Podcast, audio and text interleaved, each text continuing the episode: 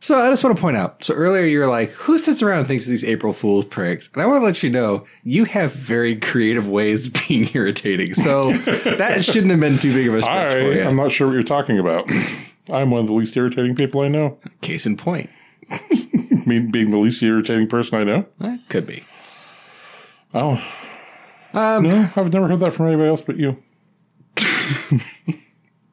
I, I f- I find that difficult uh, everybody to else- to believe. Common things I hear is you're such a joy to be around. Yeah, You Oh, make I'm my sure. life better. right. And I like talking to you. You you make my life worth living. There you go. Yeah, that, Sometimes. I mean, that's given. Obviously, So, yeah. right. Thank God you're on this podcast, Mark. Right. I know it's only a matter of time before you don't need me for my equipment and you're just on your own. But I appreciate you. Uh, Speaking of, can I take the mixer home this evening? Just, you know, for maintenance purposes. I feel like that's a power move.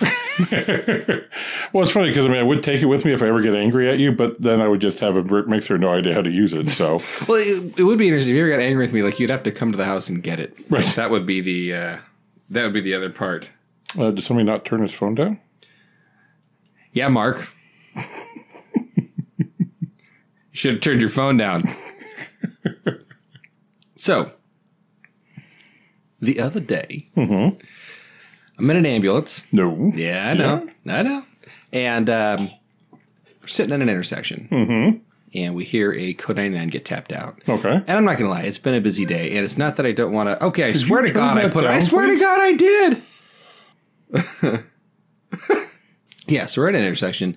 And we hear uh, a code 99 come down. Mm-hmm. And here's the thing it's not that I don't want to help people, Mark. I was just tired of helping people that day. Well, and the thing is, it's not so much, I don't think, that you didn't want to help somebody, Yeah. it's that you didn't want to document the code afterwards. Absolutely. And I'm sitting there, and so my brain naturally wants to believe that I'm not the closest unit to it. Mm-hmm. Not only am I the closest unit to it, I am ridiculously close to it to the point my partner. So it comes out, it, it's a store. I won't say what kind of uh, storefront it is. My partner hears it and goes, that's, that's that's that one right there. And I go, no, it's not right there. As I look out the window, I'm like, no, that's not it. Oh, yep, yeah, it is. yes, it is. And so Yeah, we're, you could literally go in reverse and be there within a minute. Honestly, we could have parked the ambulance and walked. we, we we really could have and still made scene time. Right. Uh, so we pull in, and uh, there's some people walking out the front of the storefront, some employees, and they're looking at the ambulance like, "Huh, I wonder why that thing's here." and then all of a sudden, they kind of look over and see at the other part of the store. There's someone waving us down, and they start pointing over there. Well, what had happened is this: uh, another employee was doing his job and had coded right then and there. And w- another employee saw it, went over, called on his cell phone, called 911. No one else in the store had any idea. So they're doing CPR on their buddy in the back corner. Yeah, there's one guy. They're the do- only one that knows about it. yeah, and we pop in. And so it was quite the surprise to the rest of the store. Mm-hmm. Um, that was an interesting one, too, because what, uh, what happened was where he had fallen, he was actually underneath a vehicle. And so we actually had to drag him from underneath the vehicle. Basically, the way the shop was set up, he was on the other side of the vehicle. We had to drag him from underneath the Oh, vehicle nice. on out. So that was Was he on one of those creeper things to make it easier? No, no, he wasn't. Quite frankly, I just would have pushed him from one side to the other. in that Although I case. think you'd have to take him off the creeper if you're going to do CPR on him because it'd be like, you know, every time you did compressions, the thing would shoot up from underneath you. he's a firefighter just going around in a circle doing chest compression. I couldn't shock him because I couldn't catch up long enough to get the pads on. the guy that's in it, like, can we stop? can we stop? They told us not to stop compressions for anything, man. By the time we're done with our second round, we're at the hospital. then you got to walk back and get the ambulance. That's the worst part. so, uh, welcome to Medical Stuff. My name is Mark Claire Frankum, and that is Chris. What do I use the Epi for? Finkston over there, man. How are you? I'm doing okay, man. Good. I'm doing well too. Been a busy week. It has been. Mm-hmm. It's been quite the week. Although I'm glad we were finally able to schedule this in, Right. and get this recorded. Yeah. That, that was difficult, but you know what? Our dedication to the public, our, our adoring fans, it's unwavering. Second to none. I say that. Uh, I say that with humility. That there's nobody out there more dedicated to their fans than we are to ours. And, you know, I wouldn't use the word hero, but I would It's been understand why. used. I would understand why other people would. It's been used to describe us in doing Yeah. this podcast. No, absolutely. Um, anyway, so today, today we're talking about the Code ninety If you nine. hold still, Chris, you can hear the entire audience rolling their eyes. which is impressive because again, not live. this is not live. This is so ridiculous. Way to break the fourth wall, Chris. Way to break the fourth wall. I, you know, I don't even think we built one in the first place, Mark. but yeah, so today we're talking about uh, Code 99. Or cardiac arrest. Yeah, which is interesting because when I was writing the title for the show prep, I could not think of what it's actually called. Just a code ninety nine. That's all I could think Now, of. and it's not necessarily called a Code 99 everywhere. No, it's not. It's uh, common in uh, in our area, and I believe it harkens from a day when most of the radio lingo referred to codes, depending on the type of call that it was. Code ninety nine being the cardiac arrest. I couldn't tell you what any other type of call is. Well, uh, there was a time when everything was done by, uh, rather than using plain, plain English, all the radio traffic was done either by 10 codes Right? 10 4, 10 6, 10 7, 10 9, 1020 is your location, right? 10 20, 0, okay, or what's your Uh, 20? Yep. 10 4 was, uh, you copied what was being said to you. 10 4, good buddy. Uh, we used to use some 10 codes where I worked in Oklahoma, and it's been a long time. I think 10 6 meant you were busy, 10 8 meant you were back in service, No. you know. But you can almost have a conversation using that. Some, pla some places use 12 codes. Oh, boy. Some people, some places use signal codes. They're like Where we're- smoke signals? Or? Yeah, so the you know, dispatcher go outside. No, uh, like on uh, where I worked in Oklahoma, we had a signal three, which was a uh, let's see, signal three was, I believe, a psych patient. Signal thirty was a traumatic death, and signal forty eight was a non traumatic death, like a cardiac arrest or something like that. Oh, gotcha. And Okay. so you know you would uh, you stage for signal three, you know, but if you had a car accident or something like that, you could have a signal thirty. So apparently, in our system, we've decided to replace all those with plain English except cardiac arrest, because that to this day tapped out as code ninety nine. A lot of times, but they also tap it out now just as a CPR. Oh, that's very true. Yeah. that's very true. I have, I, I do hear that. Uh, also in the hospital, they call it a code blue. Yes, very common. Uh, so yeah, so the code 99, like we said, is cardiac arrest. It's when your heart stops, and we're going to talk about today specifically uh, what's ha- what is happening to your heart uh, when you're in cardiac arrest, and Nothing. moreover, well, something. I mean, there's No, nothing's happening. ventricular fibrillation, ventricular tachycardia, and Nothing. asystole is truly nothing. Nothing. Which you don't shock, by the way, and we'll reiterate that several times. Don't get me started. Uh, but yeah, we're going to talk about uh, what those uh, heart rhythms are, or lack of a rhythm in one case, and what paramedics do about it. So, when it comes to a code 99, there are a lot of cause, uh, a lot of causes, but they all pretty much result in one of four rhythms. You have pulseless ventricular tachycardia, you have ventricular fibrillation, PEA or pulseless electrical activity, and Which then you used to be called. EMD, E electromechanical dissociation, which I cur- I I personally like that one better. If, if anything, it sounds cooler. Mm-hmm. I don't know why they. I don't know why they changed the names. I don't know. Some doctor had to stamp his name on it somewhere. No offense to doctors, by the way. Or doctors that stamp their names. Absolutely. And then there's asystole, which is the flat line. So Fun fact: In my paramedic school, at the end of our ACLS class, we may have gone out and had some drinks no, to the point that we were toasting asystole is the simplest algorithm. It is, you know what? It, it is. Mm-hmm. there, there's actually a so one of the things we can do in a code 99 depending on the rhythm will will shock and I think everyone who's watched TV for any length, length of time is Seeing them See. shocking, shocking correctly. Yeah, seeing them shock incorrectly, very likely. But there's a uh, kind of a funny joke with paramedics to where when you put the cardiac monitor, if you don't recognize it, that shock it till you know it. Because eventually, if you shock them enough times, it'll all be asystole. Mm-hmm. Just so you know, that's not protocol. No, yeah, we don't actually do that. like if you're conscious, we're not going to be like, hmm, Just keep shocking them. yeah, no, man, I'm sorry, I don't know what this is. Hang on, whap. Oh, there we go. Asystole, I can run this. Well, and of course that that joke or that old wives' tale of EMS uh, comes from a time when the monitors were not as good as they are today. no, they weren't. You know, now we have a full color screen to look at. hmm We can Snapchat with it. we can. You can have cascading. I mean, you can have up to twelve seconds of cardiac strip on your screen. We can't actually Snapchat with it, by the way. No, uh, back in the day, it was literally a three-inch green screen.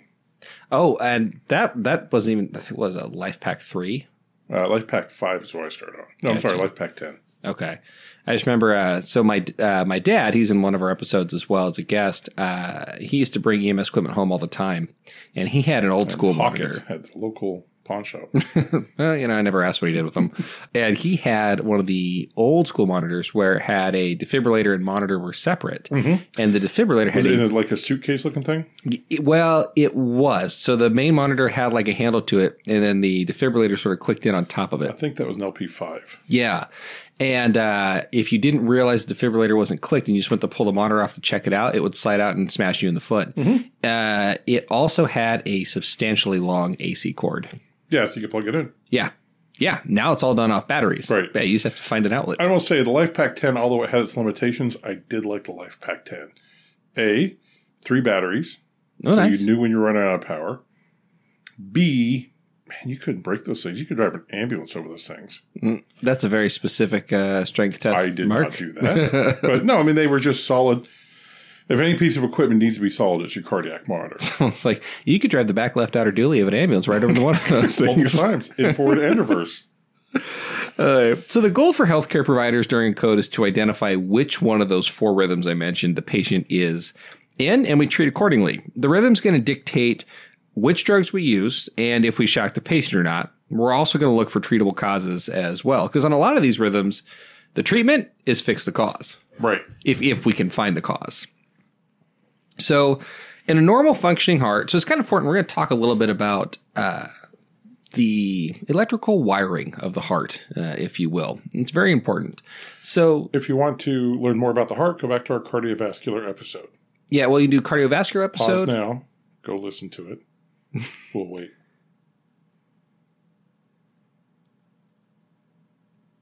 Are you back now? Yes, they're back now. Perfect. Uh, so yeah, so and then we, we also have a cardiac episode that also talks more specifically about the heart uh, as well. Or did we post that one or no? Because That's cardiovascular. Well, we did cardiovascular recently, and then there was one we did way back. Oh, cardiology. yeah, cardiology. Yes, we did. Yeah, so there's also cardiology one, but I don't That's what I was think. talking about. Ah, gotcha.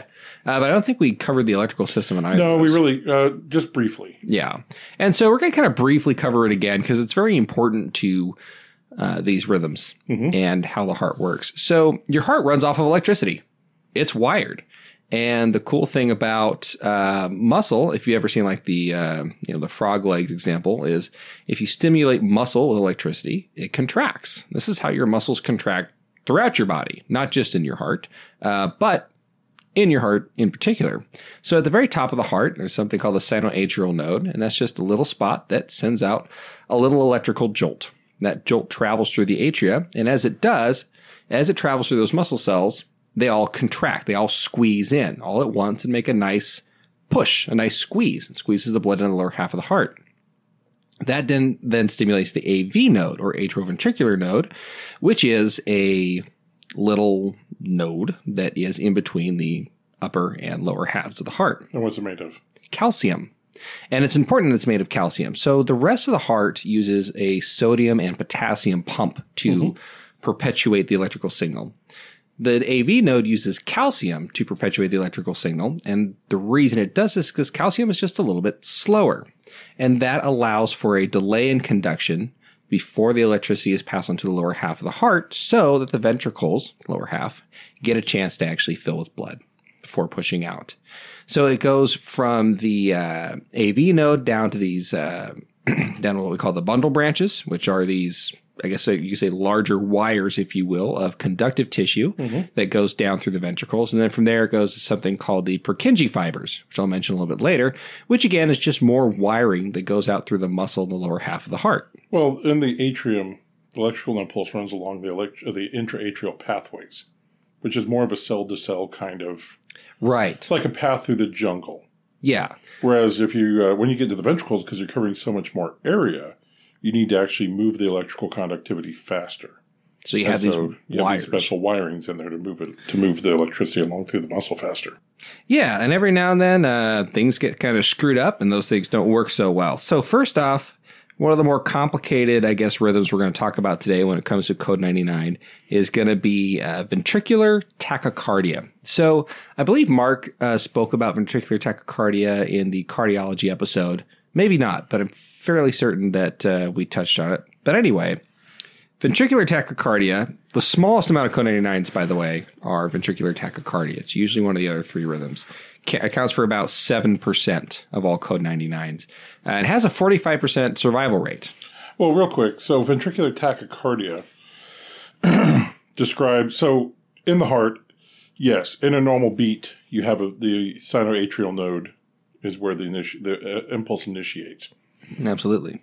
and the heart muscle is the only muscle that initiates its own impulse. Everything else comes from your brain at some someplace in your brain, Yeah, you've got a nerve. You got got that wire that runs from your brain down to that muscle. right? Uh, the heart does it all on its own. Yeah. But as a coping mechanism in times of stress or times of damage, any any cell in the heart can initiate the impulse. It doesn't have to be the sinoatrial node. In the corporate world, we call that cross training. Exactly. Uh, atrial fibrillation. SA Node calls out sick. Jerry's got to be able to cover him this weekend. Exactly. Atrial fibrillation is a group of uh, cells in the atrium that are trying to initiate the impulse. You can have a junctional rhythm where the AV node or the atrioventricular node actually initiates the impulse, or the ventricles can do it. Now, each area has its own inherent rate. So, normally, if the ventricles are going to be initiating the impulse, you're about what? 30 to 45 beats a minute. In ventricular tachycardia, you have a ventricular cell initiating the impulse, but your rate is a technically it's above 100 because it's a tachycardia, but generally you're above 150. Mm-hmm.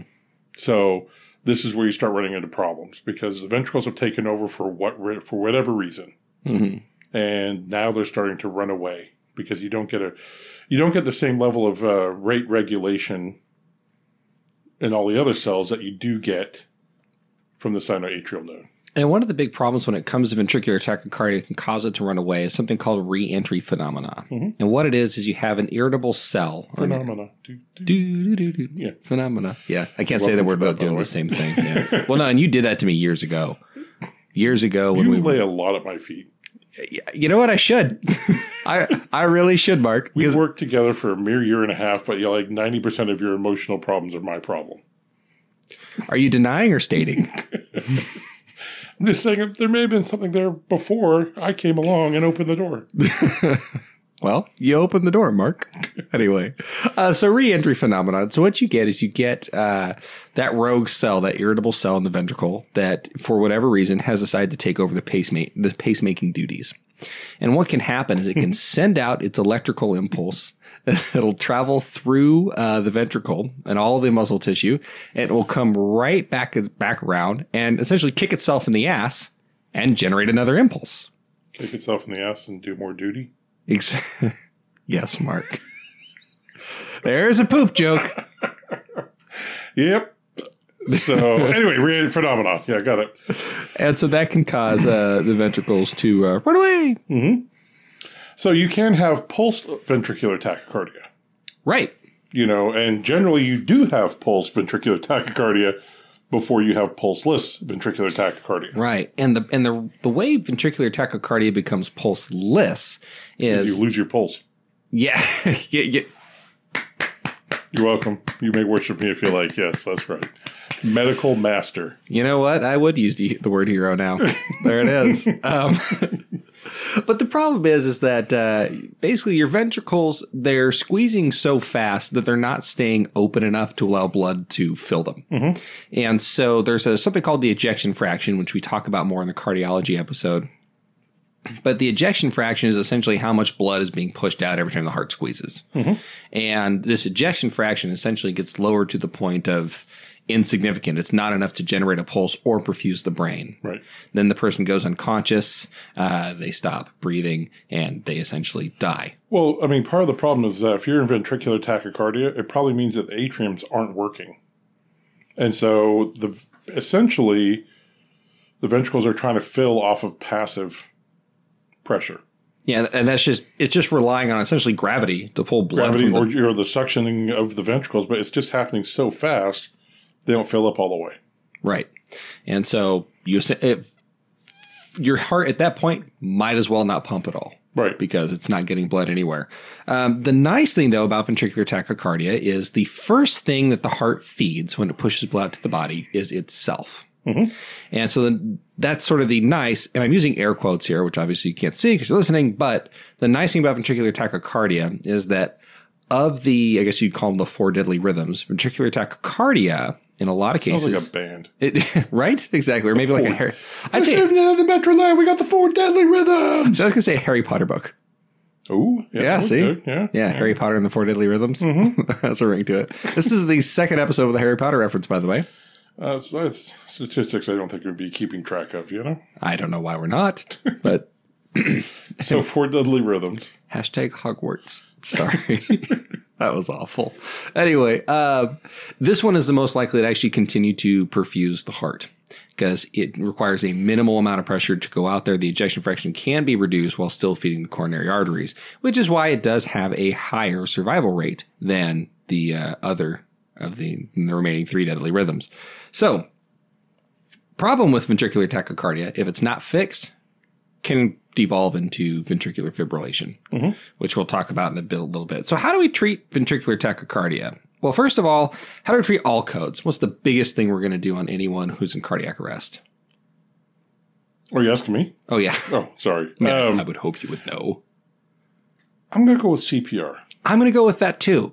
So the American Heart Association and and the rest of the world. Um, so this will be the tar- part in the show where I will, uh, if if you have not, uh, go find a local CPR class, whether it's layperson CPR or if you're a healthcare provider and you don't feel confident in CPR, go get confident in it.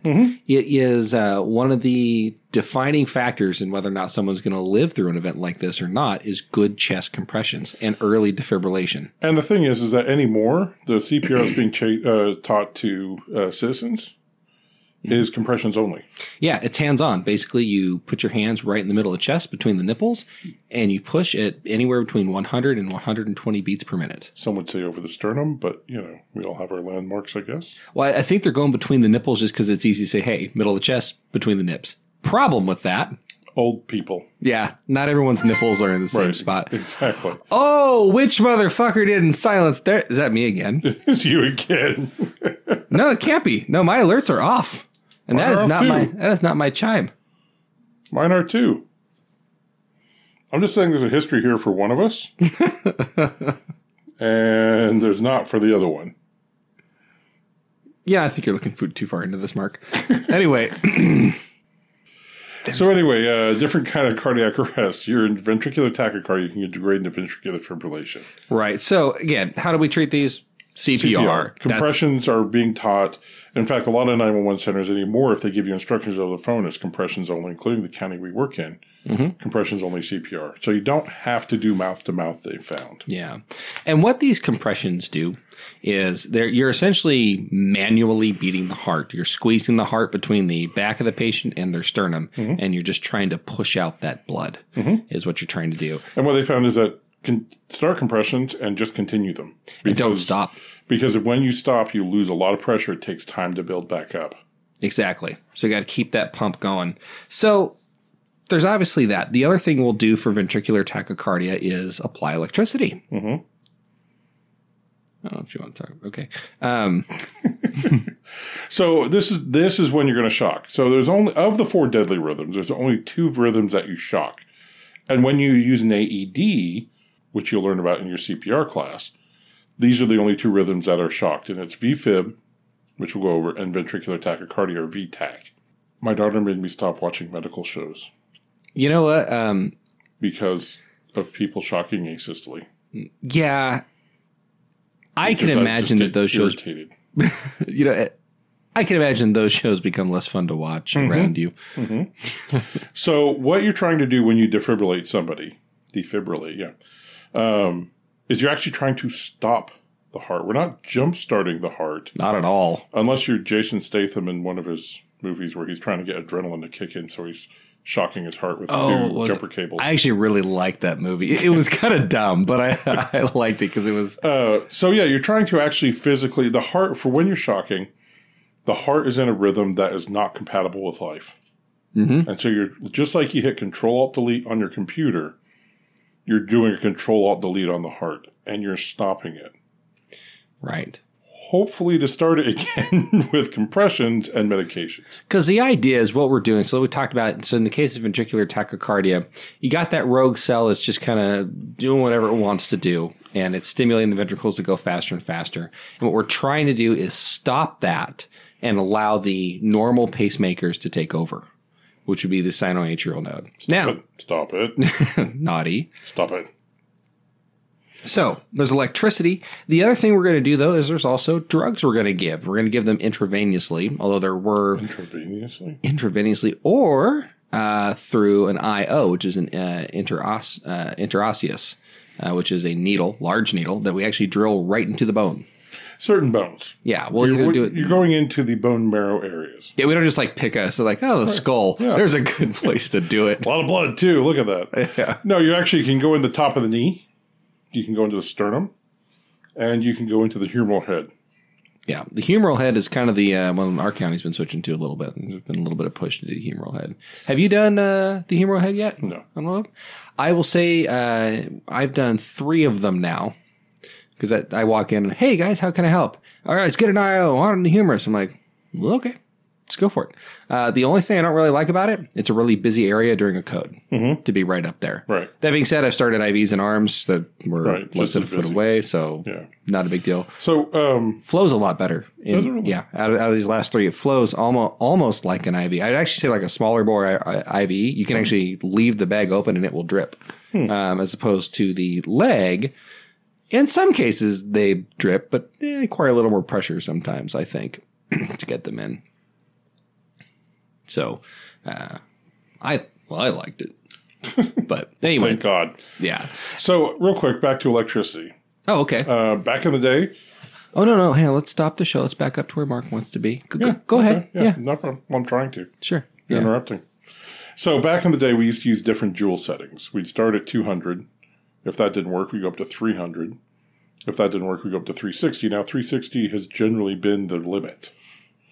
There are services out there that are doing 720. Have you heard about this? Is this where they're applying two defibrillators and shocking at the same time? Yes. Yes. I, well, I I, don't think that's how joules work. I don't think it's cumulative like that. no, I don't think it is either. And but I, I think I'm not sure why it was uh, one of the guys from a nearby county who I do vehicle inspections with that explained it to me. And They're doing it, yeah, they're doing it in the next county over. Mm-hmm. And now they only do it in very certain circumstances. And essentially, the only time they're doing it is if they have defibrillated this patient five times already without a change in rhythm. oh, Then gotcha. They're doing this. And so I don't know if it's one of those things of, hey, it might work, you know, or if there's any actual science to back it up. But like I said, I mean, it'd be interesting to find out if shocking a patient twice at 360 equals 720. Yeah, I don't know. And I would almost my my initial thought would be no because in order to have set because that'd be 360 joules. I mean, ultimately the patient does receive 720 joules. 360 then But is it 360 at again. the strength of 720 or is it 360 twice? Yeah, I mean, I think it's 360 twice because you'd have to be really, really good at your timing on that button Right, because right, right. that 360 is going to be delivered in a Yeah. in a millisecond. And then you got the whole conversation on scene. Okay, are we going on three or is it one, two, three? And then go. Could you just imagine? All right, one, two, three. Whoa, whoa, whoa, whoa, wait, wait, wait. Are we going on three? Is it one, two, three, or is it one, two, three, go? So End up shocking the guy 25 times just to get it right. Uh, try to get your try to get your shit together on scene. That was also another favorite thing is there. There's been a couple series, and there was one where there was a code 99 patient. And they were shocking this patient, and the guy goes, "If you do it again, you'll kill her." And I'm sitting back here like, "She's already dead. We're already at the first level. you of gonna death. kill her twice?" Yeah, she's already dead. You can't really kill her much more than she already is. now, I will say that those jewel settings were on the monophasic. Yeah, we're using biphasic monitors these days. So monophasic is it's going from one paddle to the next. So usually, I believe it's traveling from the upper right shoulder to the left lower chest. These days, we set our joule setting to 150 on the monitors we have, and we just let the computer figure itself out because it, it records its own impedance because it's biphasic, which means it's traveling both directions. Right. And so you'll get uh, the computer figures out how much it actually needs. So what impedance means is that's basically the electrical resistance that's inherent in the body.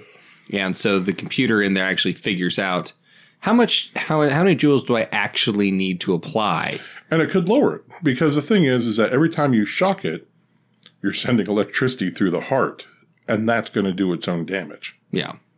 So it's uh, so it's pretty cool what they're doing today. And the manufacturers will change uh, the joule settings depending on their monitor. You know, Mm-hmm. for example, um, we use one that's uh, made by Philips, and it is 150 for all defibrillations. Mm-hmm. You have other companies who want you to start at 100, go 150, then 200. right You have other companies that's 200 across the board, but generally I see it between 150 and 200. and if you look at your strip as you shock it'll actually show you the real joules it's using yeah, on ours yeah, and it will also show the rhythm as a giant, uh, giant Right. spike. oh yeah So, uh, any mahoos it. So, electricity. That is the preferred method of fixing ventricular tachycardia and ventricular fibrillation. well it's the most direct Yeah.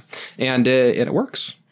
very first cardiac arrest was on an old old lp10 sh- and this is back when we were doing stack shocks And those were pull starts, right? Mm-hmm. You had to hit the primer. yeah you know Pull. bam, bam, bam, bam, bam, bam, bam, bam. well it was a step up from the electrical cord because you weren't always 50 foot from an outlet That's true. so this made it truly portable so um in a wheelbarrow, but still portable. back then we were doing stack shocks, which you would shock if it didn't work, shock again. If it didn't work, didn't shock again. So you go two, three, 360, and then you would do 360, 360, 360, 360, 360, 360 until you finally broke the rhythm.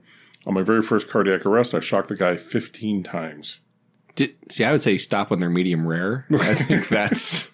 And that's the problem with doing all these defibrillations is that you're actually doing, you're kind of cooking the body on the way through. That's what electricity does to food. Yeah. Although the other option is just die. Right. Yeah. I mean, That's why we keep doing it. But uh, so yeah, so we'll also have we have some pharmacological options as well. this has nothing to do with a farm. It doesn't. It doesn't. Well, I mean, if someone codes on a farm. But uh anyway, so uh as I mentioned earlier, we can start IVs, we can start IOs, IV being in the vein, IO being in a bone, and we can give medications. All code 99s are going to receive epinephrine. Epinephrine is something your body makes day in and day out. It's half of adrenaline. Yeah, the other half would be norepinephrine. Now, this is the same stuff in an EpiPen, just in a different concentration Right. So in an EpiPen, you have 1 to 1,000, which is fairly concentrated. and 0.3 milligrams, And in this case, we have 1 to 10,000, and we give 1, one milligram. milligram every three minutes. Yeah. Well, every 3 to 5 mark. Well, If you're a slacker, you do it every five. Yeah, I do it every 4. Still a slacker. Uh, No, I'm just not an overachiever like some nerds. Anyway, until a teacher forgot your homework. Anyway, um, so so right, so we can give epinephrine. So why do we give epinephrine? Well, we talked about this in our cardiology uh, as well, but epinephrine is uh, something your body uses to increase the rate of the heart. And it also increases the contractility of the heart. It's how hard it squeezes. It's also a vasoconstrictor. Right. And so if you're talking about a heart, uh, for example, VTAC, in the uh, instance of VTAC, what we have is we have a heart that's beating too fast to fill with blood. And so while one concern could be that, okay, well, epinephrine is going to increase the irritability of the heart cells and cause them to want to continue to beat fast, it's also going to cause those hearts to, those heart cells to squeeze harder. Right. And so you're going to get a greater ejection fraction. And also because the container, being the ve- the blood vessels, is now smaller. Well, we talked about this in the cardiovascular system. You need a good pump, Yep. you need a good container, and you need a good fluid level. And so what we're doing is uh, we're going to shrink the size of that container and make the pump pump harder. Right. So it has a smaller container to fill, and it has a better pump to do it. Well, and it, I mean, as any uh, mechanical engineer will tell you, that if you you know use a smaller pipe, you'll increase the pressure of the flow. Other medications we'll give. And I actually put this in the show prep as amiodarone first, just to see if it would irritate you, because I know It you're does a just medicated hearing you say it. Yeah, right. Uh, so amiodarone. Uh, amiodarone is one of the medications we'll also give, and it's an antidysrhythmic. Uh, so in short, What amiodarone does is it lengthens repolarization.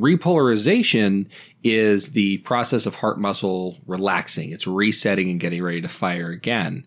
Well, as Mark uh, mentioned earlier, uh, your heart muscles and the heart cells use a sodium potassium pump to do this. Well, if a heart cell has recently contracted, it actually cannot contract again until it's relaxed. So, sodium ion, sodium potassium pump. You have sot- sodium outside the cell and potassium inside the cell.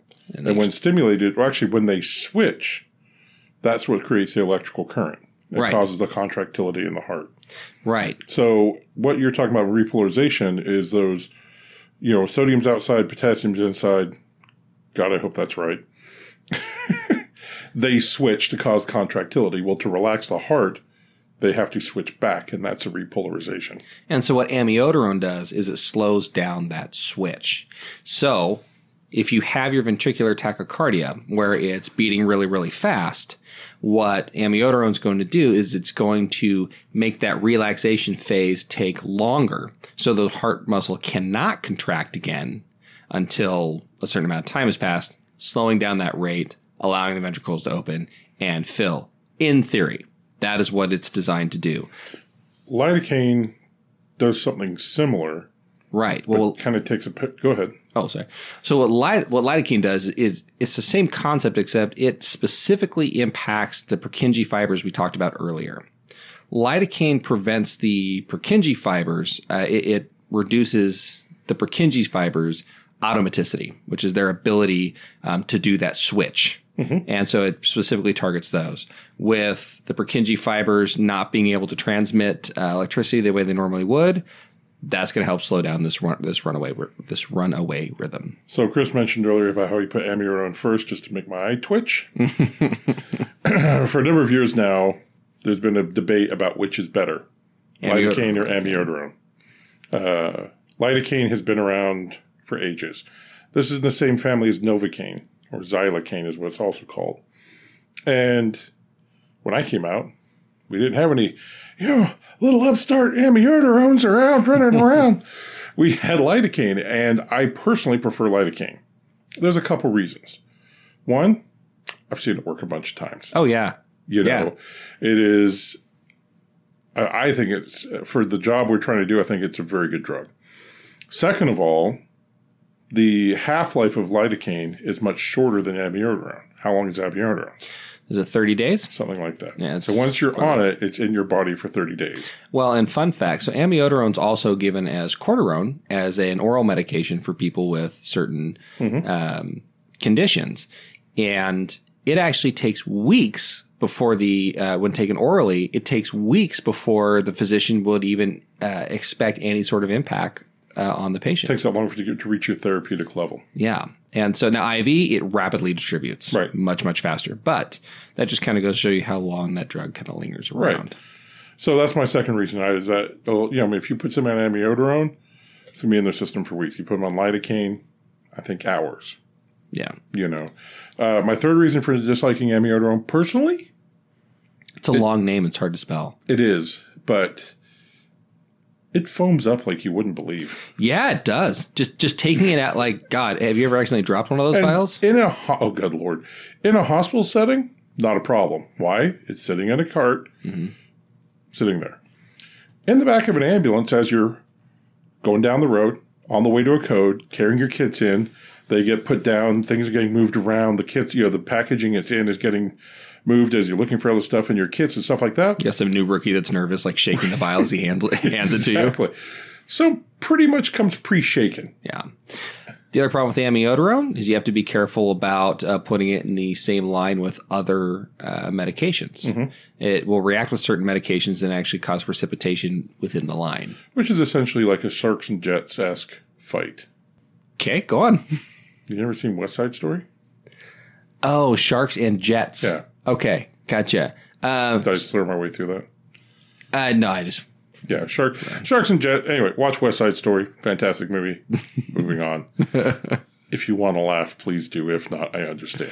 But it'll combine with other medications. I believe sodium bicarbonate's one of them, and it will the medication reaction will, will actually release gas in the line itself. Right. and you'll actually see a And that's bad, foaming. Oh, it's super bad. right? Which is a great movie. But anyway, If we're referencing such things. so speaking of sodium bicarbonate, uh, sodium bicarbonate itself is not something we're going to give early on in a ventricular tachycardia When I started, code. we did. Uh, yeah, and actually, it's uh, my dad has told me about this. Uh, sodium bicarb used to be First line drug. yeah, You but gave it when you gave Epi every single time, oh yeah, it's, every a, three minutes. it's a big deal. Right. And the, the theory behind this is that as your heart stops and the blood stops flowing, your body's going to start producing byproducts, which is lactic acid Right. or acids of any form. So, one of the problems that we're trying to combat, and we talk about, we'll talk about this a little bit in PEA, is acidosis. Yeah. And so the concept was, well, give them give 'em sodium bicarbonate, which is an alkali, until it fix the acid, fixes the acidosis. Here's the problem: your body can tolerate only so much acid in its bloodstream, and only so much acid, uh, alkali in its bloodstream. And so what was happening was, I remember the joke when I first started was, give bicarb till you get chalk out of the- out of the vein is that we were sending patients into alkali. So now it's kind of given at the end of the code when you know what? Nothing else has worked, so why? Hey, look, the kitchen sink. Yeah. Okay. My dad actually had a good joke for that. He used to, one of the things he used to say on scene is, uh, uh, what drug should we give next? Uh, he'd go, how about uh, Trimol? yeah, As in, try them all? I mean, the worst that can happen is they'll be dead. It's still Right. Exactly. Sodium bicarbonate is a, uh, it's a component of the uh, medication known as Trimol. And uh, yeah, yeah. So, uh, right. And I think we mentioned a cardiovascular episode, uh, definitely in the renal episode. Your the pH of your blood, which your pH determines if it's an acid or a base. You're f- Seven point, right? Seven. I mean, unless you're me, then it's your PF. But Right. anyway, uh, seven point three five to Still. seven point. yeah. So it's like a very quiet fart. Mm-hmm. Anyway, uh, it's 7.35 to 7.45, and your body's unhappy anywhere outside of that range. Mm-hmm. It's very, very specific. Um, I did transport a patient recently who had a pH of 6.68. and we're going code three. Oh, definitely. Yeah. Absolutely, definitely. Yeah, patient's not conscious. That's one that yeah. So, um, what was the other drug that we used to use in cardiac? What are the, some of the other drugs we use in these cardiac arrests? We got lidocaine, we got epi, we got amiodarone. Well, as for, you mean just for uh, for VTAC? Mm, yeah, or yeah. Well, so yeah, I was- so, so we're gonna go with, like uh, each rhythm will also have its accompanying drugs to it. Okay. Yeah, so um, yeah, we give uh, one thing we'll do also give magnesium sulfate for a very specific type of ventricular tachycardia. It is the uh, French version of ventricular tachycardia. It is, The Tossades de Ponce. yeah, and basically that, I believe that means turning or twisting of the points. And so when you look on an EKG, on an EKG, ventricular tachycardia essentially just looks like a bunch of wide spikes all in a row. Well, in torsades, uh, well, in a normal ventricular tachycardia, what we call a monomorphic ventricular tachycardia, all these points look identical to one another. You can't tell them apart. kind of describe it as a sawtooth Yeah. rhythm because it looks like teeth on a saw. Yeah, it absolutely does. And then uh, torsades de pointe, The Ponce. de pointe, I put that way out. Monsieur, that is a Tossades de Ponce you have there. croissant. Go ahead. French fry. I don't know. Uh, all right. Uh, I sound like Dracula right there. anyway, torsades, go ahead. Torsades. And so, yeah, so torsades is uh, something that's uh, often caused by, I believe, a tricyclic antidepressant overdose can cause torsades. well, yeah. And then it's also a lot of times due to things like, I believe, R on T. will Right. Result in uh, torsades, uh, but anyway, and this looks a little bit different on, on an EKG. Uh, basically, you have sort of this pattern of the points are kind of large, large, large, and then they invert and become a little bit smaller. So and it's what sort you'll of see this- is kind of, rather than a, kind of a rounded sawtooth you see in VTAC, Mm-hmm. I've often seen it as more of kind of a straight up and down peaks and valleys sort of thing. yeah. and they'll get th- taller and taller and taller, then shorter and shorter and shorter, down to almost a, a systole line, and then back up to taller, taller, taller, shorter, shorter, shorter, and all the way around. And so in that case, we'll give the electrolyte magnesium sulfate. Right. So So, what was the medication we used to give in between lidocaine and mag? bertillum, Yeah, God, I, I, I did. Well, you dig just pulled deep. that one out of the back. Yeah, Yeah. the little guy in your head had to blow the dust off that file. If you guys could see the uh, the look on my face when I said that, one eye was about to escape my skull, and the other one was sucking back in, and I'm not sure why, but I was thinking really hard. so, um, yeah, beryllium. Why don't we use it anymore? I have no idea. Because uh, we ran out of natural stores, and it's too hard to synthesize. Fair enough. Yeah. Did it work well? Yeah. I mean, the thing was, it came after lidocaine, shock, shock, shock, tube epi shock, little shock, little shock, big shock, big shock, mega shock, which was your magnesium. God, that's hard to remember. I'm glad they simplified it for us, for us new kids. Really? That's tough for you to remember? Little shock, little shock, big shock, big shock. Come on. Shock, like a Dr. Seuss book. Shock, shock, shock, Yeah. tube, epi, shock, Red shock, blue little shock. shock, little shock, big shock. Good lord. One shock, two shock. Be Red shock, shock, you blue shock. so um, these are so you know again some of the medications you're going to give in these situations so that uh, trying to make the heart more accepting of the electricity. So ventricular tachycardia, that was it. So ventricular fibrillation, this is the other shockable rhythm. So what's going on in ventricular fibrillation is the lower half of your heart, and likely the whole heart, uh, has really no organization whatsoever, but the cells are still firing. However, instead of, because like Mark mentioned, each one of these cells has the capability uh, to generate its own impulse. And typically, The question is, do they have the desire? it, you know, it depends on their motivation. Mm-hmm. Um, and so when the electrical impulse is going down the right path, you know, the sinoatrial node, AV node, uh, bundle branches, out through the Purkinje fibers, it's this nice, uh, all the cells are kind of contracting together in a coordinated effort. Mm-hmm. Well, fibrillation is all the cells are contracting individually. Right. And it's useless. You end Well, up- in the cardiology episode, we talk about atrial fibrillation. People live with it for years. yeah. and it basically it's just a quivering or a fibrillating of that section of the heart. And it looks um, the only way we've been able to really explain it was imagine as Jello mold, Yeah. kind of being Exactly. shocked, I was shocked a lot. I was about to give the jello mold example. Yeah. yeah, now that I've said it, you're going to say it. Yeah, pretty much. Okay. So if the atrium are fibrillating, So if the atrium are fibrillate, oh, sorry, go ahead. so if the atrium are fibrillating, it's not good, but it's not going to kill you necessarily right now. If the ventricles are fibrillating, yeah, you're dead. yeah, because no blood's getting out anywhere. Mm-hmm. It's just a useless wiggle. There's no push at all. Like me dancing, Absolutely. Ooh. it's just a useless wiggle. I don't know. I don't know if it's useless. I've got a use for it. Anyway, moving on. Uh, so what can cause V-fib? Well, just about anything. It, it's actually uh, been theorized, I suppose, that uh, as your heart dies, sooner or later, it's going to fibrillate to some degree. Right, Uh, that's just kind of uh, something one of the that phases happens. it passes through. Yeah, absolutely. So anything that can cause your heart to stop or you to die can essentially lead to fibrillation. Now, there are some other things that can cause ventricular fibrillation that are uh, worth noting. So earlier I mentioned RNT phenomenon. Now, RNT phenomenon can cause ventricular tachycardia, but it can also cause ventricular fibrillation. So RNT, if you look at a cardiac rhythm, a normal cardiac rhythm, Google it, you have a big spiky thing, Yes. right? Right to the left of the big spiky thing, you got a little bumpy thing. So the little bumpy thing is the atrium depolarizing, And that's called the P wave. right? Depolarizing essentially the, pro- the electrical process of contracting. Right. The uh, sodium ion, uh, sodium potassium pump and that activating. So you can see that on there. The Activate. big spiky thing called the QRS or the R wave is the ventricular is the ventricular depolarization. Yeah. And then after that is a T wave, which is the ventric- the ventricular repolarizing back to its normal state, so getting ready for the next beat. right. Now there is a atrial repolarization. It's just lost in the QRS. It's the QRS is such a more powerful signal that you just don't see it. Yeah. So R on T is you've had your QRS, the big spiky one, and you're in the middle of that T wave, and your heart tries to contract again.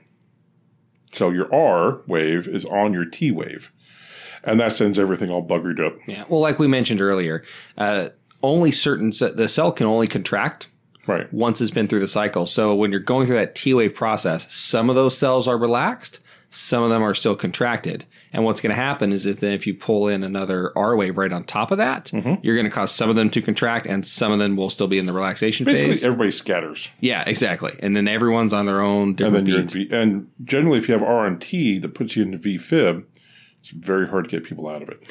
Right.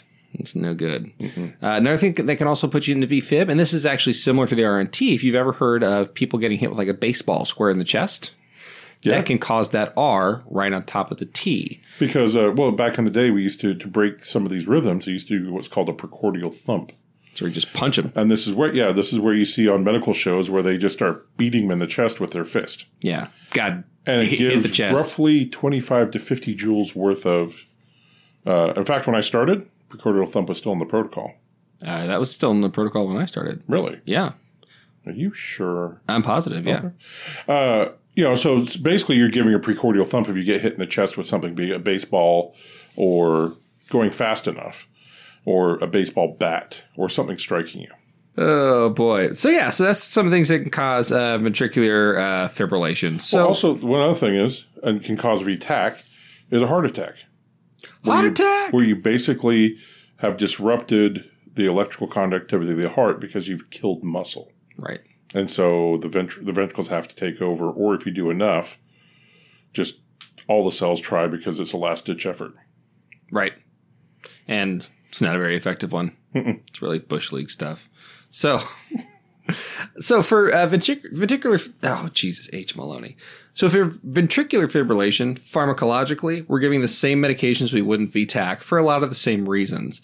Uh, epinephrine, we're going to give it epinephrine because again, we're hoping to we're hoping to get any rate with that heart, and when it does, again, we want to shrink that container and we want to increase the contractility, the contraction force of the heart.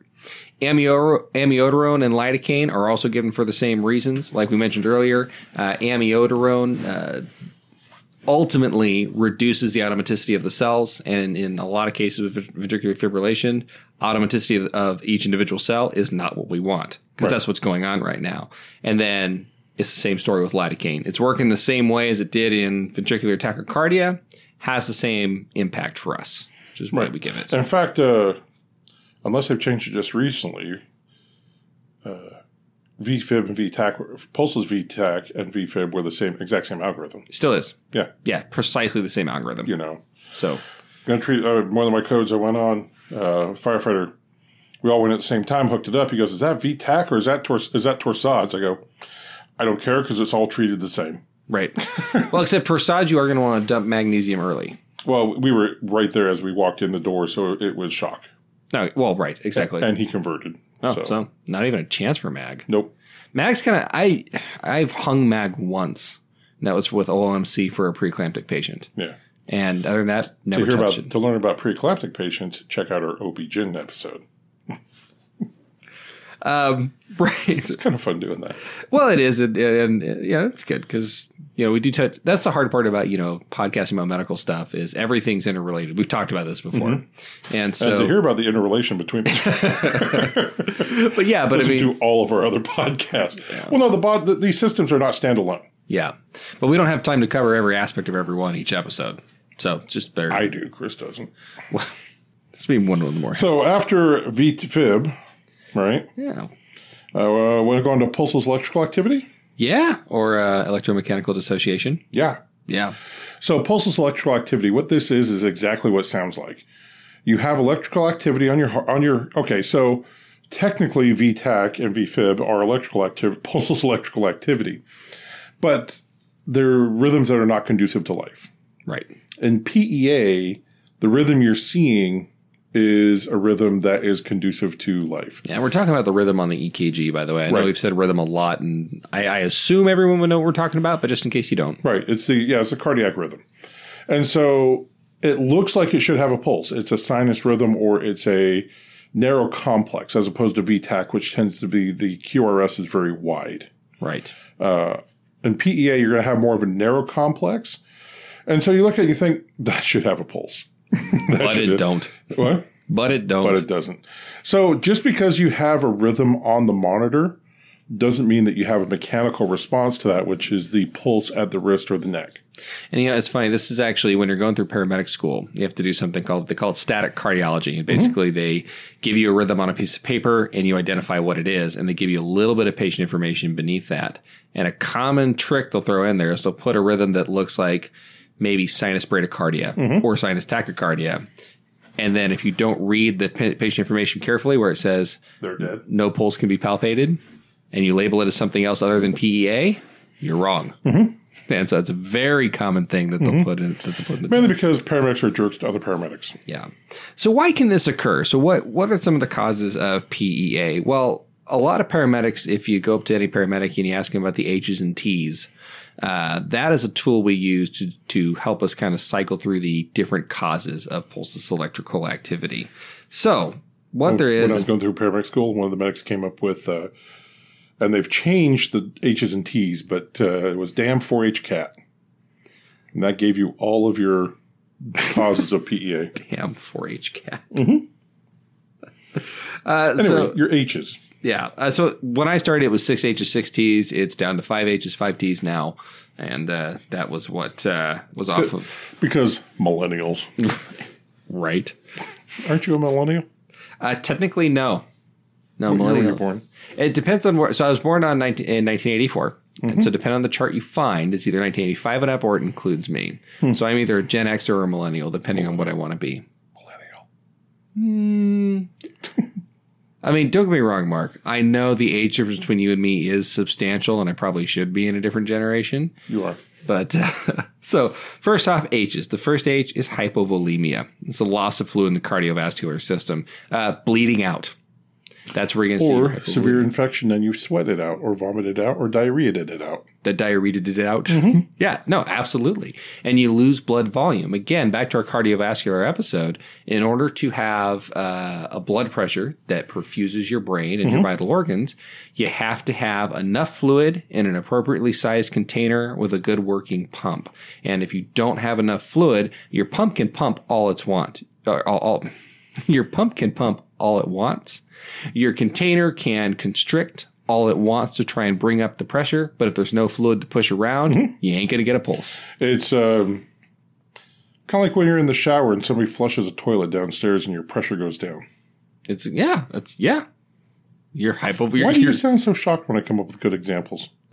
um, I'm trying to represent the audience.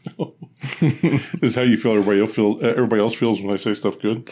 That's what they say. So the second H is hypoxia, which is a lack of oxygen. So, yeah, you can pump all the blood around you want, but if it doesn't have oxygen hooked to it, it's pretty useless yeah, stuff, you need oxygen. You need sugar. and that can actually, and that lack of oxygen can eventually affect the pump and its ability to pump, and Mm-hmm. there goes your pulse. Right? So, uh, hy- so the other H is hydrogen ion, uh, but that's basically references uh, acidosis. So, pH stands for power of hydrogen, and it's basically how many hydrogen ions are attached to a molecule. Did you just make that up? No, Really? that's exactly what it's for. Really? Yeah. Not f- No, no, nope, not pho. Yeah. Pho's completely different. That's a delicious soup from a Vietnamese restaurant. Yeah, very true. But you know, it's funny. I did not. I think it was actually you that turned me on to pho. Mm-hmm. Yeah, because I remember. I think. I think you just brought some to the office. Probably. That was really nice of you. I met a guy. I was talking to a guy at a Vietnamese restaurant that I got my pho from Yeah. for a while. And I go, how, and he was fairly new. He'd been there a couple months. And I go, how do you like working? here?" He goes, oh man, the food's amazing. He goes, the only problem is I really can't call in sick anymore. Because I'm eating pho like five times a week. Right. uh, so yeah, eh, that H is hydrogen ion. Just remember about acidosis. So earlier we talked about sodium bicarbonate and how um, that can be used to. What does it correct- stand for again? What's that? Power of hydrogen. Power of hydrogen. Yep. By the power of hydrogen. I declare the acidotic. But uh, but yeah, and so the, the acidosis uh, also is not good, and it can cause uh, irritability of the myocardium, which is the uh, heart muscle, and it can also uh, reduce contractility of the uh, heart muscle as well, to the point that again the pump is not pumping the way it should, and you lose your pulse, but you still have electrical activity. so uh, the next one is going to be hyper or hypokalemia, which is uh, high or low potassium. They call it kalemia because the, elec- uh, the elemental symbol for potassium is K. right. Yeah. This is why my daughter in high school, if I ever answered her K on a text message, would send me back potassium question mark. She's your daughter. She Dude. is really my daughter. Every every every ounce of shit she gives you, you deserve. Oh no, absolutely. Yeah. Yeah, no, because I've done it to her. Yeah. Yeah, my the things you were talking about earlier about how I can irritate people. Yeah, she's been the brunt of that for 19 years now, Yeah. and she still loves me. I hope I'm sure she does. in her own way. Yeah. So uh, high K, uh, high K can include taller or peak T waves, and uh, low K will be flattened out T waves. Yes, you need potassium. If you have too much potassium in your bloodstream or into your, in your body, it's going to cause condu- conductivity problems because there's not enough places for it to go, but it's still going to try and act. If you don't have enough potassium, then you don't have enough potassium to run the sodium potassium pump to get conductivity in your heart. Yeah. And that screws you over. And again, no pulse. Right. And then finally, hypothermia. So if a patient's been exposed to the cold, uh, we do take warming measures to try and get them back to a uh, normal temperature. Wow, you wor- worked your way through that one well. Is that the first time you said temperature, Chris? Is that how this goes? I actually forgot what was written down there, and I was reading it and kind of comprehending and trying to bounce back from it. So with hypothermia, one of the problems is is that everything slows down to the point where you just can't feel a pulse. Now, one of the problems with having a severely hypothermic patient is you don't have a pulse, so you start CPR. The problem is is that the heart's actually working properly, just not hard enough. And with hypothermia, things become more irritable. So you can actually cause VFib or VTAC by doing CPR on a patient without a pulse is hypothermic. Also, one of the old adages, and I think it's still true to a certain extent, is that they're not dead until they're warm dead. That's right. Um, so yeah, so basically, you can't prove they don't have a pulse until you've warmed them up, and you still don't have a pulse, which led to very severe or long run cardiac arrests that ended up being just cardiac arrests. They get them warm, No, work them for an hour, get them warm. Because the problem is, is that in the back of the ambulance, you're only going to get them so warm. oh yeah, Because if it's the middle of winter, I mean, you can they're warmer than they were outside inside in the frozen lake, or they were in the snowbank you found them in. But it's still not going to be 110 degrees in the back of the ambulance. no, it's not. I And mean, ac- the way I sweat, you would think it is, but well, you actually have to be careful how fast you warm a hypothermic patient up too. Mm-hmm. There's uh, problems with doing that. We talked about how irritable the heart is, and you can just by aggressive warming, you can bring them right into Mm-hmm. Well, VFib also- or VTAC. what you can do is if you bring up the heat too quickly, the uh, extremities will warm up, causing vasodilation. But the heart hasn't been able to warm up to the point that it can, it can actually uh, increase its workload to, to compensate for that. Wow, wow. So uh, the T's. Onto the T's. Uh, so the first T is toxins.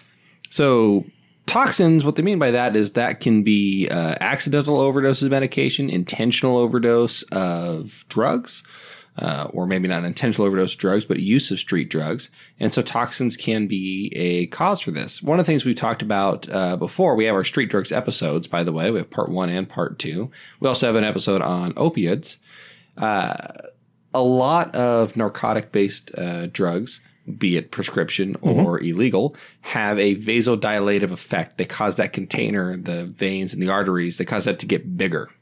Well, like we've already talked about, like we talked about in our cardiovascular episode, when the container gets bigger, the blood pressure drops. If it Right. drops too much, you have no pulse, but you do still have electrical activity, hence E PEA. Right.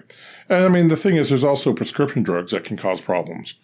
Uh, one of the ones that I don't see as much used these days is digoxin or digitalis. Yeah. And if you got too much digitalis or digoxin, what would happen, Chris?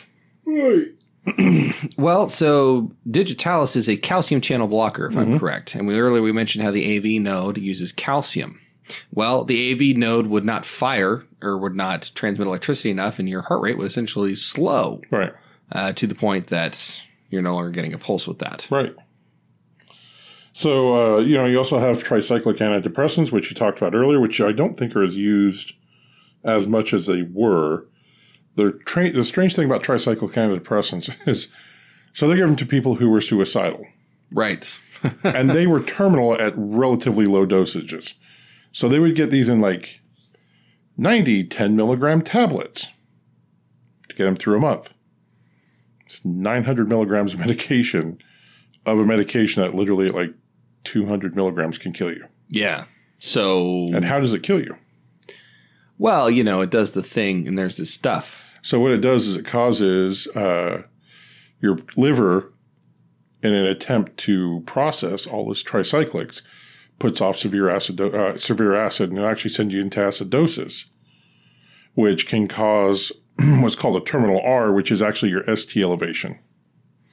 And so you actually cause you you it forces the body, it forces the liver to put out so much acid it actually causes a heart attack. Wow. Yeah. That's awesome. I mean, it's not awesome, but that's, that, that- I just, I like the explanation there. Stop and move on, man. Yeah. Just stop and Uh, and ST elevation. So earlier, when Mark mentioned the uh, QRS complex, there's a line between the end of the QRS complex, which is the ventricles uh, contracting, and the T wave, which is when it relaxes. Well, if that line is elevated above where it normally should be, which would be the isoelectric line. we call that ST elevation.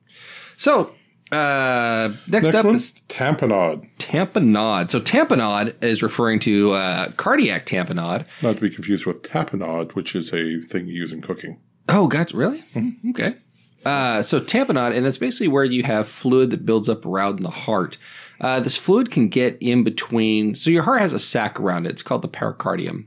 And if you have fluid, like blood, that gets in between the pericardium and the heart, what's going to happen is that fluid is going to essentially cause constriction and squeeze the heart. So the ventricles won't be able to open up and fill with blood. They'll try. How this can happen is you could have trauma to the heart, lung Right. Trauma where it causes uh, swelling or bleeding of the heart, but not out of the sac. Penetration of the heart, where the pericardial uh, the pericardial sac actually reseals, but there's still a hole from the heart out to the pericardial sac, or severe infection of the heart.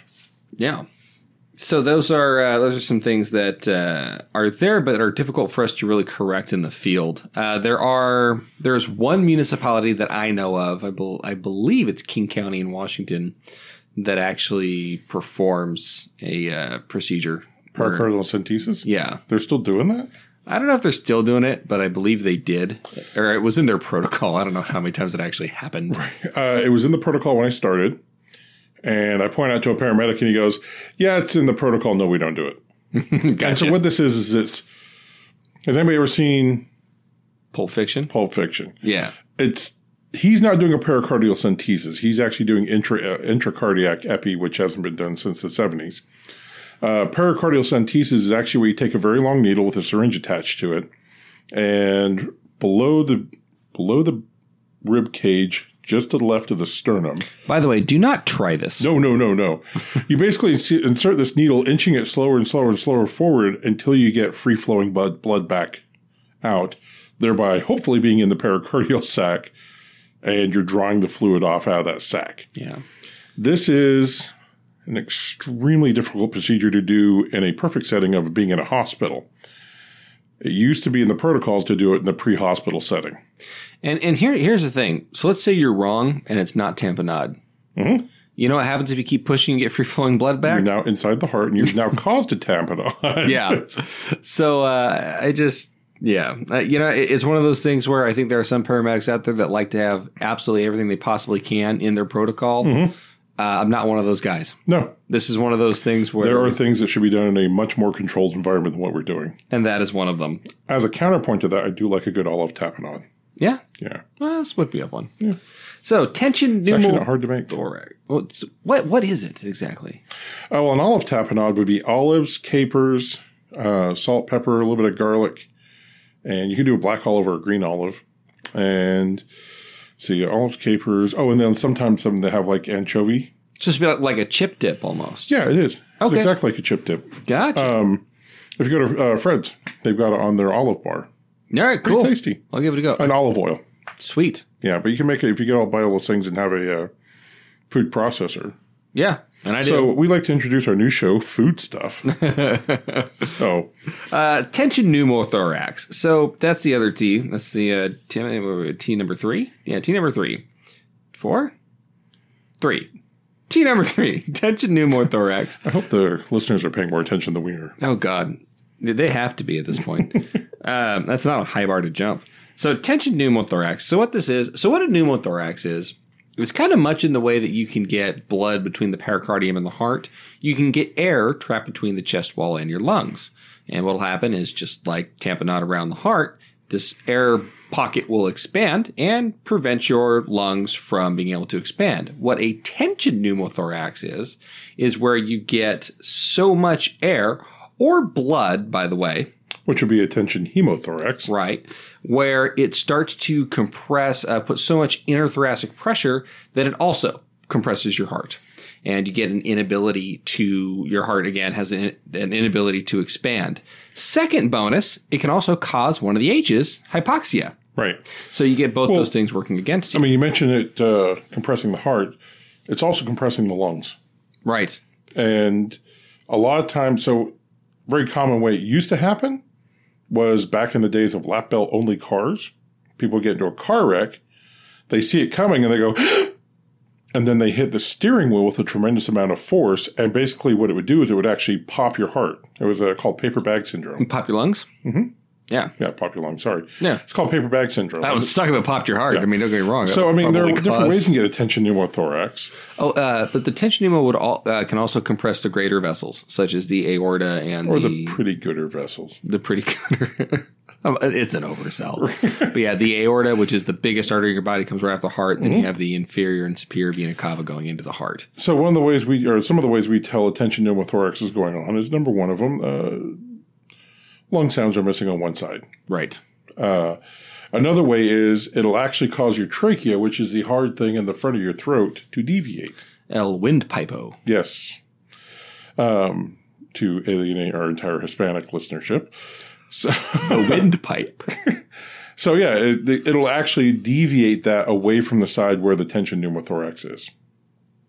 So, fun fact, Chris, what demographic of people are prone to spontaneous pneumothoraxes?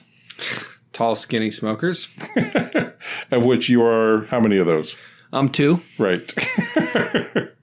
I'm two of those. Just throwing that out there. Every now and then I'll cough really hard, and, and I do sit there. and I I do just sit. pop along. Well, i- in the back of my head, I'm kind of like, I definitely don't think I did, but but what if I did? Well, you know, every you cough really hard, you get like a little bit of chest pain, Right. Like just yeah, like, I, I get that. I think, did I do it? Is this it? Is, is this the time? Did is I this the finally time? do it? Because that was a coughing fit. I could die. So um, your next your next option for the T's is going to be thrombosis, and this is going to be basically heart based stuff. This is acute massive and car- ma- massive myocardial infarction. This is um, where a blockage of a main var- a main artery is so bad. What? It's like you said, main fart. Main, var- well, I was going to say main artery because I was trying to put vein and artery together. Oh, So- gotcha. so a main artery area. So the thing is about your heart, the arterioles in your heart is that they're not very big. So you throw clots are roaming around your body all the time. If they get down into this into these arteries and there's plaque buildup on the wall, which plaque builds up all over your body over time. The problem is these are so small, this is the first place you're really going to see blockages happen. And if you get into a big enough artery in your heart, it's going to stop your heart. It's going to, because you're basically killing the muscle in that heart. And this is what causes the chest pain. This is what causes the sweating, everything like that.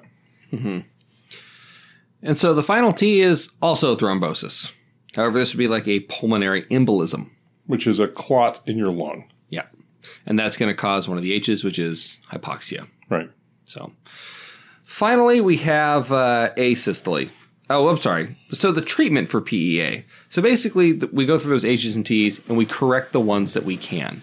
We can correct hypoxia with oxygen. Uh, we can also get control of the airway if there's an airway obstruction. Hypovolemia we can correct by starting an IV, giving fluid. Toxicity, depending on the situation, we have you know Narcan that can reverse uh, problems associated with narcotics, and then uh, Bicarb for tricyclics, absolutely, like that. and those kind of things, and also bicarb again for um, hydro- the other H, hydrogen ion or acidosis. It's another thing that can be caused. Uh, aside from that, again, CPR, CPR, CPR, and we'll also give epinephrine. Uh, if you do have this PEA, and one of the problems is the size of the container, uh, one of the problems is the rate of the heart, one of the problems is the heart's not pumping well enough. Epinephrine can help with all those things. Mm-hmm. So, the final the final rhythm we don't have to spend too Mm-hmm. much time on it is uh, asystole. This is the flat line, zero electrical activity. Oh, he did. Oh, he did.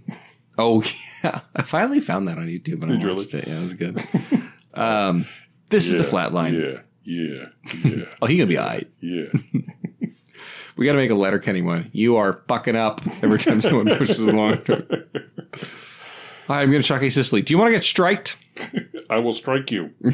Anyway, Hey, So- Cicely, this is your flat line. this is dead. Yes, This is what you do not shock, by the way. exactly. Yeah. It's because you're not jump starting the heart. So this is flat line. So basically, what's happening is your your body has gotten to the point that it's just not even putting out an electrical activity in your heart anymore. It, your, your heart's gone. And I will tell you this every single rhythm, normal sinus rhythm, which is what we're all in, hopefully, right now, sinus tachycardia, VFib, VTAC, every single one of them will eventually result in this. Right. Yeah. Because this is what your gonna, body is going to degrade to after VFib, after VTAC, after PEA, Yeah. you know. Uh, you're going to have to pay Sicily because there's just nothing going on. And the way we treat asystole, again, CPR, CPR, CPR. There was a point there where we were actually trying pacing, external pacing, Oh, that would be an interesting. except uh, that the problem is that the heart is so messed up at that point, it's just not going to respond to anything. Right. And a lot of times your what you have going on with your asystole is the myocardium itself is just dying. And dead myocardium isn't going to make isn't going to it's not going to transmit electricity, It's, it's, not, not, going to going receive to electricity, and probably, in fact, it's when I started in EMS, we worked everything. No. And so you would work in a Sicily code all the way to the hospital. And so we carried what were called thumpers, which were automated two person CPR. They did the compressions and the respirations based off compressed oxygen. And I used to say that I knew the sound of death, and it was.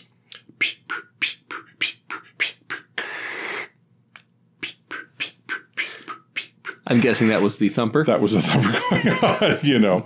Anymore, it's been recognized that if you don't get a fairly quick response, you're just not going to get a response. oh yeah. And so it comes. This comes to the point of the three up and out concept. We're going to do three rounds of drugs. We're going to get the airway. We're going to try and you know give do CPR, get a good airway on the patient, get an IV or an IO started, give them three rounds of drugs, and if you haven't received any sort of response from that, you're just not going to. No, you're not. Uh, so yeah, so for I mean treatment for this again, all those same H's and T's we talked about for PEA, they all apply here and we use that same uh, you know, acronym the H's and T's. Let's for try and this. fix it and throw the sink, uh, everything plus the kitchen sink, and see if it works. Yeah, and again, we're also going to throw up an epinephrine at it too. Um, We used to give uh, atropine. oh, hey, jiggle your keys some more. I think they want to hear that. it does not look like you're jiggling your keys. Well, they were digging into my leg. uh, no, just when you started jiggling, Oh, oh, yeah, I yeah, know. that, like okay, Stop jiggling your keys, please. That's very disconcerting. like hey, Mark, so, you know what? I had more planned for this. We're in an hour twenty. what else do you have planned? Uh, we're going to talk about post resuscitative care. Let's do it real quick All right, cool. because I think we're gonna have a lot to cut out. Not twenty minutes. No, but we can go over a little bit. It's fine. We don't have to stick the hour thing. Oh no, we do. No. Actually, there's one thing I read. There's a guy. He's got one of the most successful podcasts. Mm-hmm. It's like, how long should my podcast be? He goes, your podcast should be how long it is." Mm-hmm. Next question. Right? Yeah. No, it's you get the information out because the thing is they can turn us off and start us back on at any time. Right. It's not like they're listening to a radio show where they have to hear it now. He says the, the only thing that, uh, thing that matters is like is if you're selling like a mid roll spot, roll your mid roll at what your typical halfway point is because that's when your advertisers are expecting them themselves to Right. be heard. So So, uh, Rosk, right? yeah, Rusk. So posters. So what happens in the uh, unlikely occurrence we actually get a pulse back on these people? Yeah, which is getting better and better these days, but most most of our codes don't don't end well Still a minor, and Yeah. th- the problem is is that unless you're we get a pulse back, but depending on how long you were down and not getting oxygen to your brain, you know what what quality of life are you going to have afterwards? Yeah. And lately, what we've been trying to do is not measure success by getting pulses back, but by measure success by discharge. By quality of life at discharge, Yeah. you know, So- are they going to walk out? Are they going to have? Are they going to be, be functional? Mm-hmm. Um, and this is where early. have you ever run a slumper? yeah. So a slumper is a person who is pulled over and somebody's driven by and sees them slumped over their wheel. When I started EMS, it was usually if there was anybody there when you got there, it was because they dropped their cigarette. Mm-hmm. Yeah. Or now they're- it's usually because they dropped their phone. One of the things that I've found is that, like also or, or a person passed out in a vehicle. Hey sir, do you want to wake up? We get those calls all the time. Oh yeah, People driving by, it's, oh, so or uh, or a p- person laying underneath their car. right. Yep. Yeah, they're working on it. Yeah. I- I've also uh, woken up uh, people sunbathing. So, uh, so anyway, slumper. I actually had a slumper in 25 years. I've had one slumper that was actually a cardiac arrest. Hmm. A little disconcerting of a cardiac arrest because he and I share a birthday to the year. Ooh. Yeah. Fire goes, How old is he? I went, 43. He goes, That's good math. Are you really good at math? I go, No, we have we share a birthday. He's 43 because I'm 43. But so we got a pulse back on him. CPR was done, started relatively quickly. so on this is him. about twenty years ago then. so this is the beginning of demise of medical stuff. So relatively quick CPR. There was an off-duty police officer that saw it happen. He was breaking into the car when the fire department got there. They were just up the road. This is over at the theaters at Post Five. Uh, we got there very quickly. Got a pulse back on him. Still having cognitive difficulties and short-term memory loss Yeah. even after that. So ROSC, return to spontaneous circulation. This is a good thing Yeah. in This, theory this means we won ish. ish, depending Yeah. on the outcome. We've started winning. So what do we do when we get ROSC? Well, hopefully we take him to the hospital. Mm, High five. Yeah. Get a refusal. We fixed the problem. there you go. No, so um, we're going to immediately assess vital signs, and then because uh, w- we get Ross basically. uh, We determine we get Ross because we now have a pulse, and so depending on what kind of code we ran and what rhythm they were in is going to determine what we do now. One of the things that uh, we started doing, but I think is being dialed back, is hypothermia or induced hypothermia. So uh, what we'll do is we'll try and make the patient colder, and the reason being is because uh, death, cell death, like any other process in your body, is a metabolic process, and making a patient hypothermic slows this metabolic process.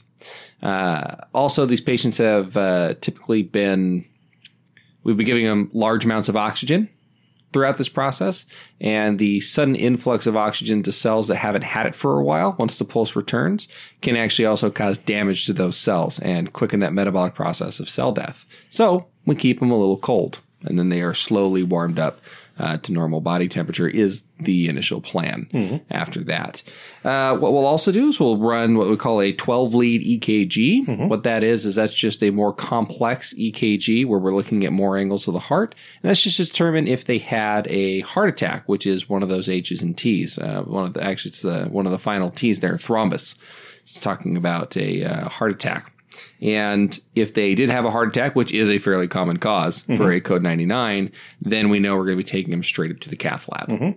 And where they're going to try and open up that artery, and Right. Get blood flow back to that area, so, yeah. and how effective that is is determined again by how long they were without a pulse. Well, what we also might do is we might uh, hang a medication or an antidysrhythmic. like lidocaine Yeah, or amiodarone. or lidocaine. Yeah, or amiodarone. Eh, lidocaine. Yeah, and there's amio too.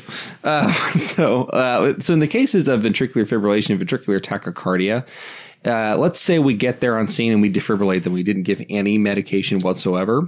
What we're going to do when they come back, we're going to give them a one-time bolus of lidocaine, and then we're going to re-bolus it at the half that dose about every 10 minutes on into the hospital. Uh, if we did use an antidysrhythmic and we used amiodarone, what we're going to do is we're going to redose that amiodarone 30 minutes uh, with about 150 milligrams over 10 minutes. And here's my thing about this. I've always felt that way. Mark, when was the last? Jesus Christ. When was the la- when was the rash? Uh, Ruh, ruh. when was the last time it took you 30 minutes to get to a hospital after Rosk? Never. Yeah. Yeah. I mean, I could see if you're in like deep beefy timber and you got Rosk inside a very difficult like trailer on someone's backyard and there was a I mean, dog. The thing is, is that we work was in a system where majority of our responses are close to a hospital that can handle this stuff. yeah. We're very resource heavy. But I mean, if you I mean, okay, Vernonia, Well, yeah, and that that could happen. yeah, That could happen. So, uh, and if lidocaine was the last antidisruptant that we gave, uh, they're just going to be getting a, kind of a half dose of lidocaine every 10 minutes on the way into the hospital. Right. If you're really old and you like that kind of medication. So I mean, I remember when I, you know, we push these medications and everything, but there should also be given. And I think this is what the hypothermia helps address. So what this kind of the hypothermia kind of addresses is a chance for the body to figure itself out. One of the problems post arrest is that although CPR circulates blood to the heart, lungs, central organs, and the brain, you're not really going to get a whole lot of perfusion to the extremities. Right. So as you get a pulse back and the blood starts flowing back to those areas, you get a lot of those toxins, one of your T's, back into the central system, thereby making it harder for the heart to act appropriately. And they could recode. Right. You know, so just because you get a pulse back, you may not get the quality of life, but you also may lose it again. Right. So anything that- else? That was a lot to cover. No, I think I'm good. You good? You all you all CPR'd out now? Yeah. You got 99 codes, but this ain't one. How long? Anyway, my name is Mark. That's Chris. no, no, no, no. How long were you waiting for that one, Mark? Actually, that was spontaneous on the spot. I could tell. Kind of like a code. Or, uh, or if, you know, if I'm there, it's a spontaneous res- return. It's return of spontaneous circuit. Fuck yeah, that. you really stumbled through that one well. Anyway, this is Medical Stuff. Uh, my name's Mark. That's Chris. You can find us online on Facebook at Medical Stuff. We're on Instagram at Medical Stuff 52. And we're on Twitter at MedSide Stuff. You can also email us at uh, medsitestuff at yahoo.com. M E D S I D E S T U F F. And you can listen to us on just about any podcast platform out there. You can find us. Uh, we're on Stitcher, Spotify, Google Podcasts, iTunes, iHeartRadio, any of your podcast catchers you can pick it up on. And if there is a podcast catcher that you use that we're not on, let us know. We'll try and Please, get on it. We would love to hear from you if you have questions about the episodes, if you have questions, you know, about us. Mm-hmm. Chris is the ugly one. I'm the handsome, dashing one. So probably don't need to email us about that now, but that's totally truthful. Now, now you have the answers. Exactly. So Now there's a reason this is a podcast and not a YouTube channel. exactly. that out Definitely have a face for radio. Oh, boy. So anyway, thank you for listening, and we will uh, talk to you next week. Toast.